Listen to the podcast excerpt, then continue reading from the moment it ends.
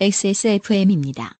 P, O, D, E, R, A. 오늘은 과테말라 안티구아 어떠세요?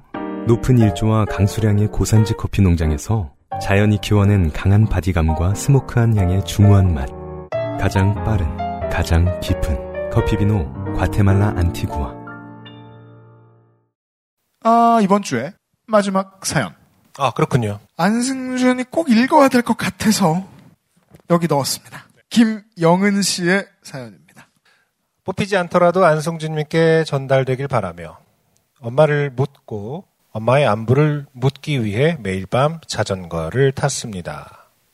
2021년 봄날부터 지금까지, 지금까지. 집 부근의 엄마가 계신 요양병원까지 늘 버스를 타고 다니곤 하다가 자전거를 타고 가보면 어떨까? 자전거를 사야겠다. 결심이 실행으로 옮겨지기도 전에 코로나가 터지고 몇 개월째 면회가 금지되고 겨우 면회가 허락되었을 즈음엔 반투명 가림막 너머로 우리의 소리를 전할 수밖에 없었어요. 엄마의 마지막 2년이 코로나로 가장 쓸쓸한 시간이 되었습니다. 면회가 허락되지 않는 동안은 엄마가 좋아하시는 꽃을 사서 꽃만 들여보내기도 하고 가림막 면회가 가능해졌을 때는 엄마가 좋아하던 음악을 틀어드리기도 했지만 엄마에게 얼마나 위안이 되었을지는 알 수 없었습니다. 엄마는 오랜 파킨슨병 끝에 찾아온 뇌경색으로 목소리와 언어를 잃으셔서 마음을 전달할 방법이 없었던 탓에 그렇게 마음 졸이던 어느 밤 요파 씨를 들으면서 잠에 들었다가 가슴에 묵직한 통증이 일면서 깼는데 눈물이 흐르고 있더라고요. 안승준님의 My Last Song이 들려왔고 의아했습니다. 낄낄거리며 듣던 사연이 끝나고 나오는 노래이기도 했고 영어 listening이 제대로 안 됐던 탓에 들리는 몇 개의 단어, 이를테면 smile, dance 등등으로 아주 따뜻하고 유쾌한 노래라고만 생각하고 있었거든요. 가사를 찾아 하나하나 짚다가 엄마와 연결 짓다 보니 눈물 없이 들을 수가 없는 노래가 아닌가 싶더라고요. 한참을 어둠 속에서 먹먹하게 누워 있었습니다. 자전거로 엄마 계시던 요양병원 근처까지 매일 밤 자전거를 타다 보면 엄마가 몸으로부터 해방되어 자유로워지셨구나 오히려 안도가 되기도 했습니다. 그러기는 잠시 엄마가 더 이상 이 세상에 존재하지 않는다는 사실이 믿기지 않기도 했고 무엇보다 이제 엄마를 물리적으로 보거나 만질 수가 없구나 하는 생각에 슬픔이라기보다 텅 비어버린 어떤 상태가 되곤 했어요. 이 생각 저 생각 골몰하며 페달을 밟다가 다리 밑의 작은 터널 같은 구간을 지나는데 높게 자란 풀숲에서 슥 소리가 났고 자연스레 그쪽으로 고개가 돌아갔습니다. 거기에 풀빛의 엄마가 환하게 웃고 계셨어요. 경험해보지 못한 어떤 이끌림 같은 것이었는데 그 웃는 얼굴에 저도 환하게 웃고 입에서는 절로 노래가 나오더라고요. 남 부끄러워서 소리는 못 내고 입모양으로 열창을 하며 달렸습니다. 어, My Last Song을 따라 부르셨다라는 뜻인 걸까요? 그런 것 같습니다. 네. 네. 따라 불렀다. 열창, 입모양으로 열창을 하며 달렸습니다. 네. 다음날 다시 그곳으로 가면 엄마를 보게 될까 기대에 차서 그곳을 지나갔는데 다리 밑 터널 구간에는 풀이 자라날 환경이 아니었어요. 다시 되돌아 지나가도 어, 지난밤 그 구조가 아닌 것에 깜짝 놀라 내가 눈 뜨고 꿈을 꾼 것일까 생각했습니다. 꿈이었대도 행복했습니다. 저도 그런지는 잘 모르겠는데 그 자전거로 이제 한강 그러니까 강변을 지나가다 보면 내가 어디선가 무얼 봤는데 그게 다리 밑이었는지 음, 아니면 그냥 트랙이었는지 헷갈릴 때가 있기는 있습니다. 있기는 있으나 네. 네. 물론 중요한 건 그게 아닌 것 같지만요. 그렇죠. 봄을 지나 여름을 넘어 가을이 되었을 즈음 네, 계절이 많이 바뀌었습니다. 자전거 도로 반대편 천변에 까만 공단 드레스 가로 열고 원피스라고 하기엔 모양새가 훨씬 우아했어요. 우아가 우아하까지 들어가 있습니다. 그래서 이게 우아한지 그러니까 약간 좀 우아하. 아, too much였다라는 뜻인지 그러니까 우아하했어. 그래도 입고, 모르겠습니다.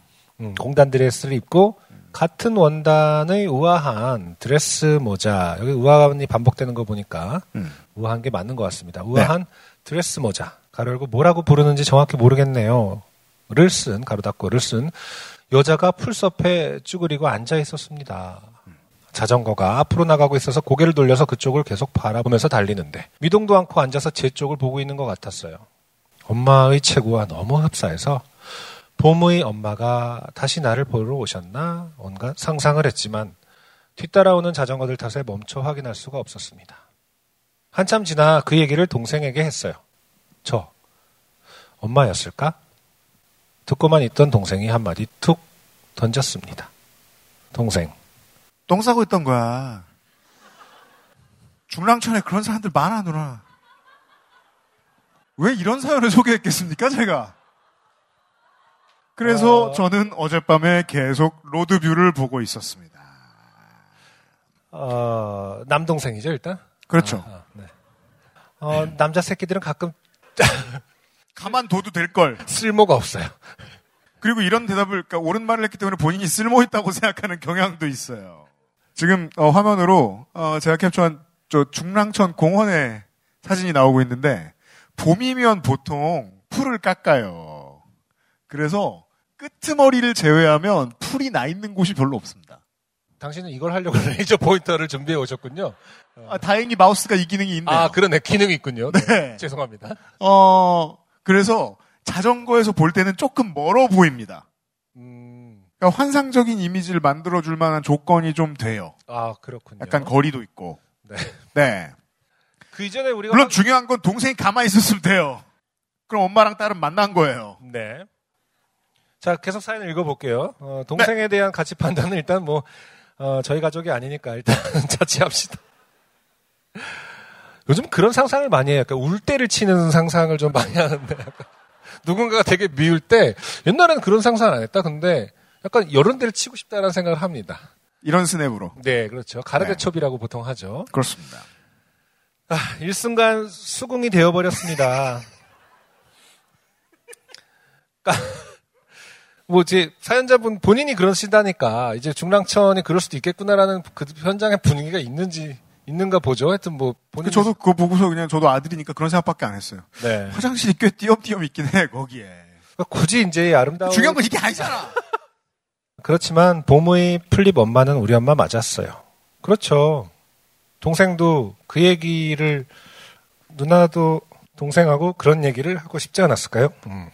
그니까요. 가라데첩을 생각합니다. 계속.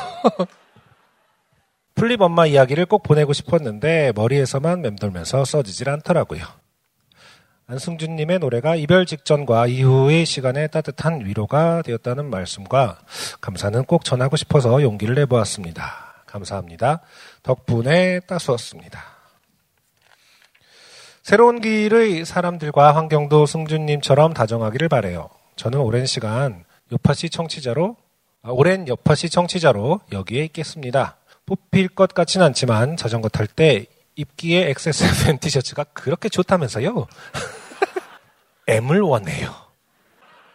네, 라고? 김영은 씨. 라고 어, 아, 동생의 심정 알았어요. 사연이 마무리되었습니다. 제가 답을 할 수 있을 거 아니에요. 음, 아, 평소에 엠 팔아요! 그렇죠. 사세요! 제가 중랑천에 산 사람 많아요. 어, 제가 괜히 눈물을 흘렸네요. 평소에 김영원 씨는 약간 이런 스타일이었다. 김영은 씨께 어, 감사를 드리고요. 그 아니 뭐 세상에 그런 의미 아시잖아요. 우리가 좋게 되면 사연을 보내달라고 하는 게 인생 완전 망하면 사연을 보내달라고 그러는 게 아니잖아요. 그냥 기억할 만한 어떤 일, 평소의 감정보다 감정이 좀 복잡할 수밖에 없던 어떤 일에 대한 사연을 보내달라고 하는 거잖아요. 근데 그 과정에는 언제나 불행이 껴 있죠. 근데? 지난 몇 년, 네. 동생? 그렇죠. 근데 지난 몇 년 동안 동생만큼 사람을 불행하게 만드는 걸로 뭐 팬데믹도 있었고요. 어, 그리고 늙다 보면 또 불행할 가능성도 높아지기도 하고요. 그런 때 저희를 찾으시는 분들이 늘어난다기보다는 비슷한데 저희가 너무 이 방송을 오래 하다 보니까 누적됐어요. 그래서 이런 이야기를 들을 일이 점점 더 늘어난 것처럼 느껴져요. 그렇게 늘어난 게 아님에도 불구하고. 한 사람은 만나면, 어떤 사람은 만나면 되게 오래 기억에 남잖아요. 김영훈 씨 사연 같은 경우가 그래요. 저희가 이걸 가지고 무슨 짓을 할 줄 알고 저희를 믿고 이 이야기를 저에게 꺼내주셔서 너무 감사합니다. 네. 사실 저는 계속 읽어, 아까 처음에 이제 읽으면서, 어, 이 부분에서 좀 이상하긴 했어요. 그러니까 제 쪽을 계속 보고 있는 것 같다. 미동도 않고 앉아서 해서. 아, 좀 불안한데? 약간. 엄마, 그건 보통 강아지가 어, 그 불안을 느끼거든요. 그, 예, 그 행동을 할 봄에 때. 엄마라면 미동도 않지는 않으실 것 같고, 같아서. 그래서 미동도 않고 해서 약간, 뭐 제가 이런 적은 없습니다만은, 이렇게 대장인으로서, 이렇게 미동도 않을 수 있다. 이 순간이 지나가기를 바라는 그 풀, 풀밭의 인간 입장에서 그럼 미동 안 할 것 같긴 하거든요. 그래서 여기서 이상하긴 했어요. 그래서 네. 아, 이게 개그 사연인가 보다 했는데 승준이는 그때부터 알고 있었습니다. 네 그때 네. 느낌이 와- 오긴 했었습니다. 아유, 후임은 누가 되든지 이건 모를 거예요. 네. 이걸 장이- 찾아내지 못할 거예요. 장이 좋은 사람이 뭐 인생을 알까요?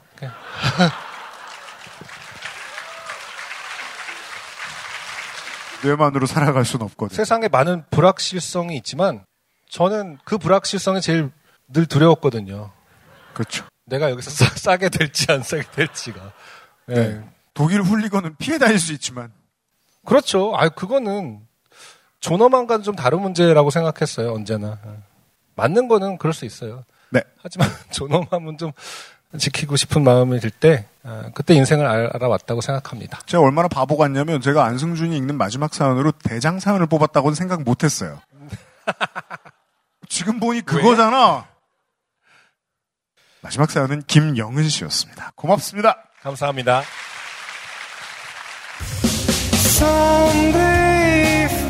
안녕하세요. 요즘은 팟캐스트 시대를 진행하는 싱어송라이터 안승준 군입니다.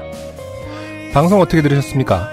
지금 들으신 방송은 국내 최고의 코미디 팟캐스트 요즘은 팟캐스트 시대의 베스트 사연 편집본입니다. 요즘은 팟캐스트 시대는 여러분의 재미있는 사연뿐만 아니라 훌륭한 아티스트의 좋은 노래도 편집 없이 모두 틀어드리는 대한민국 유일의 팟캐스트입니다. 마음에 드셨다면 각종 팟캐스트 프로그램 포털 검색에서 요즘은 팟캐스트 시대 혹은 XSFM을 검색해 주세요. XSFM입니다. P, O, D, E, R, A.